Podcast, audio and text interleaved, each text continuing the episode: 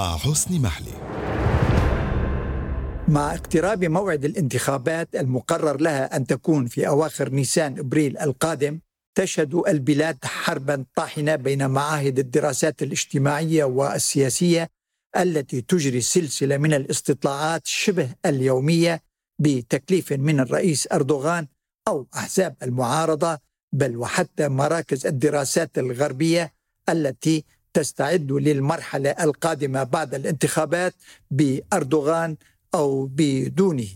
فمنذ ثلاث سنوات ونيف، حيث حقق أكرم إمام أوغلو انتصاره المعروف في إسطنبول وهزم حزب العدالة والتنمية الذي حكم المدينة لمدة خمسة وعشرين عاما، فجميع استطلاعات الرأي ترشح إمام أوغلو لمنافسة أخرى مع أردوغان في حال ترشيح نفسه لانتخابات الرئاسة، وهو ما دفع الرئيس أردوغان لاستنفار كل إمكانيات الدولة وأهمها جهاز القضاء لتضييق الحصار على إمام أوغلو الذي حكمت المحكمة عليه الشهر الماضي بالسجن لمدة عامين وسبعة أشهر ومنعته من ممارسة النشاط السياسي بشكل دائم. ومع انتظار قرار المحكمة العليا في هذا الموضوع والمتوقع لها أن تتخذ قرارها الشهر القادم، فقد أثبتت معظم استطلاعات الرأي أن إمام أوغلو ما زال مصدر الرعب الحقيقي بالنسبة لأردوغان، حيث تبين هذه الاستطلاعات أن حوالي ثمانية وخمسين بالمئة من الناخبين سيصوتون لإمام أوغلو إذا تم ترشيحه من قبل تحالف الأمة الذي يضم ست أحزاب سياسية وأهمها الشعب الجمهوري الذي ينتمي إليه إمام أوغلو. ومع اقتراب موعد الإعلان عن اسم المرشح المشترك لهذا التحالف، وهو ما سيقرره زعماء الأحزاب الستة نهاية الشهر الجاري، فقد أثبتت جميع استطلاعات الرأي المستقلة أن حظوظ أردوغان في الفوز ما زالت ضعيفة وأيا كان اسم مرشح المعارضة. وتتوقع المعلومات لأحزاب تحالف المعارضة أن ترشح زعيم حزب الشعب الجمهوري كمال كليتشدار أوغلو، على الرغم من أن حظوظه أقل من إمام أوغلو أو منصور يواش رئيس بلدية أنقرة. وتتوقع الاستطلاعات له أن يحصل هو الآخر، أي رئيس بلدية أنقرة، على ما لا يقل عن ثمانية وخمسين بالمئة من الأصوات مقابل اثنين وأربعين بالمئة للرئيس أردوغان، فيما ستتراجع أصوات المعارضة إلى حوالي اثنين وخمسين بالمئة في حال ترشيح كمال كليتشدار أوغلو للرئاسة. والسبب في ذلك هو الحملة التي يتعرض وسيتعرض لها خلال الحملة الانتخابية الشرسة التي بدأها أردوغان مبكرا. وتقول هذه الحملة ولو بشكل خفي وغير مباشر أن كليتشدار أوغلو علوي المذهب ولا يمكن أن يكون رئيسا للجمهورية في دولة غالبية سكانها من السنة. ودون أن تتجاهل بعض الاستطلاعات حظوظ زعيمة الحزب الجيد مرال أكشنار المتوقع لها هي أيضا أن تنتصر على أردوغان لتكون أول امرأة تصبح رئيسة للجمهورية في دولة إسلامية كتركيا، التي سبق لامرأة أخرى أن أصبحت فيها رئيسة للوزراء أواسط التسعينات من القرن الماضي، وهي تانسو تشيلر.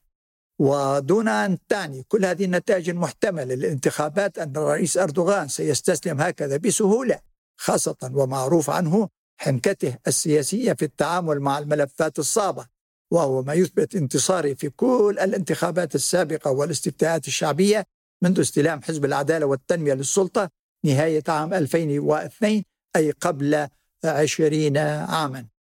فقد اتخذ أردوغان خلال الأيام القليلة الماضية العديد من القرارات ذات المضمون المادي لكسب ود الناخبين، بعد أن أثقلت الظروف الاقتصادية والمالية الصعبة جدا كاهلهم بسبب الغلاء الفاحش وارتفاع الأسعار والتضخم، بانعكاسات ذلك على البطالة بعد إفلاس عشرات الآلاف من الشركات والمؤسسات الخاصة. فقد أمر أردوغان بزيادة الحد الأدنى من الأجور بنسبة خمسين بالمئة، على الرغم من أن نسبة التضخم الرسمية زادت عن ثمانين بالمئة، في الوقت الذي يقول فيه الخبراء أن هذه النسبة، أي نسبة التضخم، ليست أقل من مئتين بالمئة. كما منح أردوغان حق التقاعد المبكر لأكثر من مليوني مواطن بعد أن أعلن عن خطة حكومية لبناء المساكن الشعبية وتوزيعها للمواطنين بقروض متدنية، وكل ذلك في محاولة منه لضمان تأييد الناخبين له.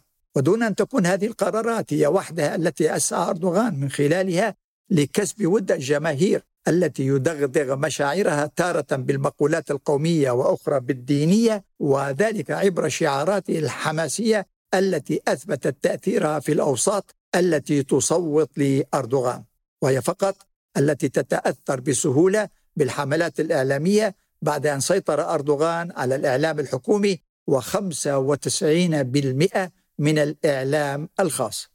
ودون أن يكون ذلك كافيا لتغيير موازين القوى لصالح أردوغان، وهو ما تثبته استطلاعات الرأي المختلفة. والسبب في ذلك هو أن الناخب التركي لم يعد يرى في الاقتصاد والمال فقط السبب الوحيد الذي سيؤثر على قراره يوم الانتخابات، بل هناك أمور أخرى سيضع بعين الاعتبار، وأهمها الحريات الفردية والسياسية والمعايير الديمقراطية وحقوق الإنسان وحرية الرأي والتعبير والصحافة التي دمرها أردوغان وفق اتهامات المعارضة التي لا تخفي قلقها من مساعي أردوغان لأسلمة الدولة والأمة التركية بعد التخلص من النظام العلماني وإرث مصطفى كمال أتاتورك مؤسس الجمهورية التركية الحديثة. كما أثبتت استطلاعات الرأي أن ما لا يقل عن سبعين بالمئة من الناخبين، بما فيهم البعض من الذين يصوتون للعدالة والتنمية، غير راضين على أداء الرئيس أردوغان في السياسة الخارجية، خاصة مساعيه الأخيرة للمصالحة مع حكام الإمارات والسعودية ومصر والكيان الصهيوني بعد أن قال عنهم أردوغان ما لا يقال خلال السنوات الماضية. كما أثبتت استطلاعات الرأي أن سوريا هي الموضوع الأهم في اهتمامات الناخبين الأتراك، والسبب الأول في ذلك هو قضية اللاجئين السوريين في تركيا ومشاكلهم الاجتماعية مع تصاعد المقولات القومية العنصرية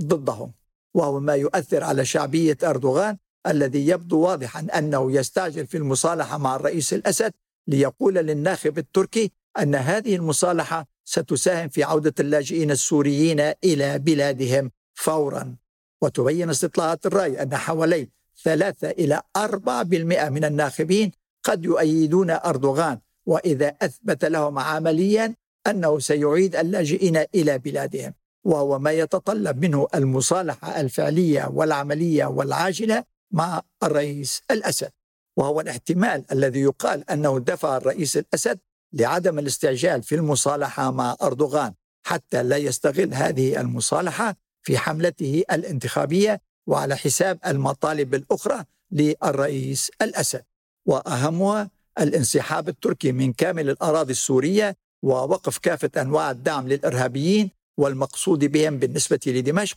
مسلحي ما يسمى بالجيش الوطني السوري المعارض الذي تأسس في أنقرة، التي تغطي كل احتياجات هذا الجيش ليس فقط الأسلحة والمعدات الحربية بل معاشات أيضا. إذ يعرف الجميع أنه ليس سهلا على أردوغان تلبية هذه الشروط السورية بسبب العلاقات المتشابكة والمعقدة بين أنقرة وكل أطراف المعارضة السورية المسلحة منها وغير المسلحة، كما هو الحال مع الأطراف الليبية مع غياب اهتمام الشارع التركي بليبيا بسبب بعدها الجغرافي عن تركيا. ويعرف الناخب التركي أن سوريا هي بوابة تركيا الوحيدة للانفتاح على المنطقة العربية، كما هو يعرف أن ما لا يقل عن سبعين بالمئة من الناخبين أن أردوغان هو سبب الوضع الحالي في سوريا، وما عليه أي على أردوغان إلا أن يصالح دمشق فورا دون أي قيد أو شرط، بعيدا عن حسابات العمل المشترك ضد الميليشيات الكردية شرق الفرات.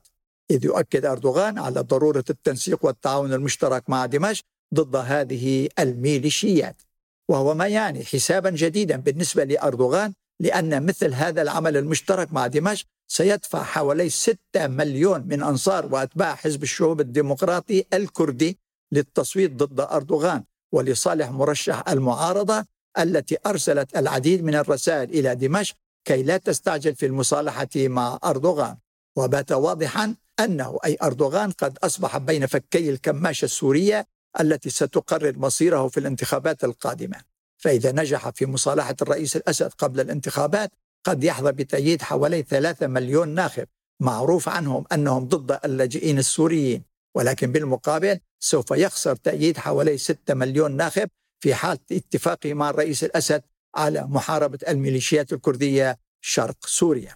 ويبقى الرهان الأخير على تكتيكات الرئيس أردوغان التقليدية، حيث سيستنفر جميع إمكانيات الدولة أولا لتضييق الحصار على أحزاب المعارضة والإعلام المعارض وإسكاته حتى لا يرى أو يسمع المواطن حقائق الأمور التي لم يعد يستطيع أردوغان إخفاءها بسبب شبكات التواصل الاجتماعي التي تلعب دورا أساسيا في التأثير على قناعات الناخب التركي سلبا كان أم إيجابا. وهي الحقيقة التي دفعت أردوغان في نوفمبر تشرين الثاني الماضي لإصدار قانون الرقابة الجديد الذي يمنح السلطات الحكومية كافة الصلاحيات لحجب شبكات التواصل الاجتماعي وملاحقة كل من ينتقد أردوغان عبرها، باعتبار أن القانون يمنع الإساءة لرئيس الجمهورية والذي أصبح الحاكم المطلق للبلاد منذ استفتاء نيسان أبريل ألفين وسبعة عشر. فهو أي أردوغان يسيطر الآن على جميع مؤسسات وأجهزة ومرافق الدولة،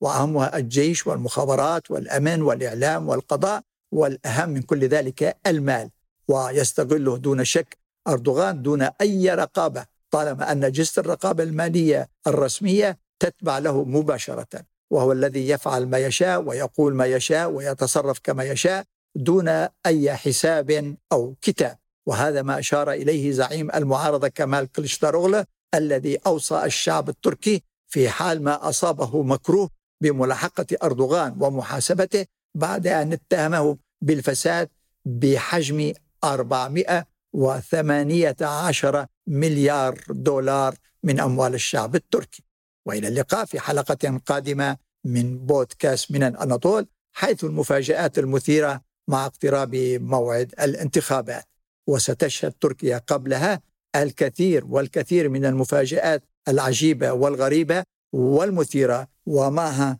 الكثير من السيناريوهات الخاصة بالتوتر والإرهاب، بل وحتى الحروب الداخلية والخارجية التي تقول المعارضة أن أردوغان قد يلجأ إليها لضمان فوزه في الانتخابات.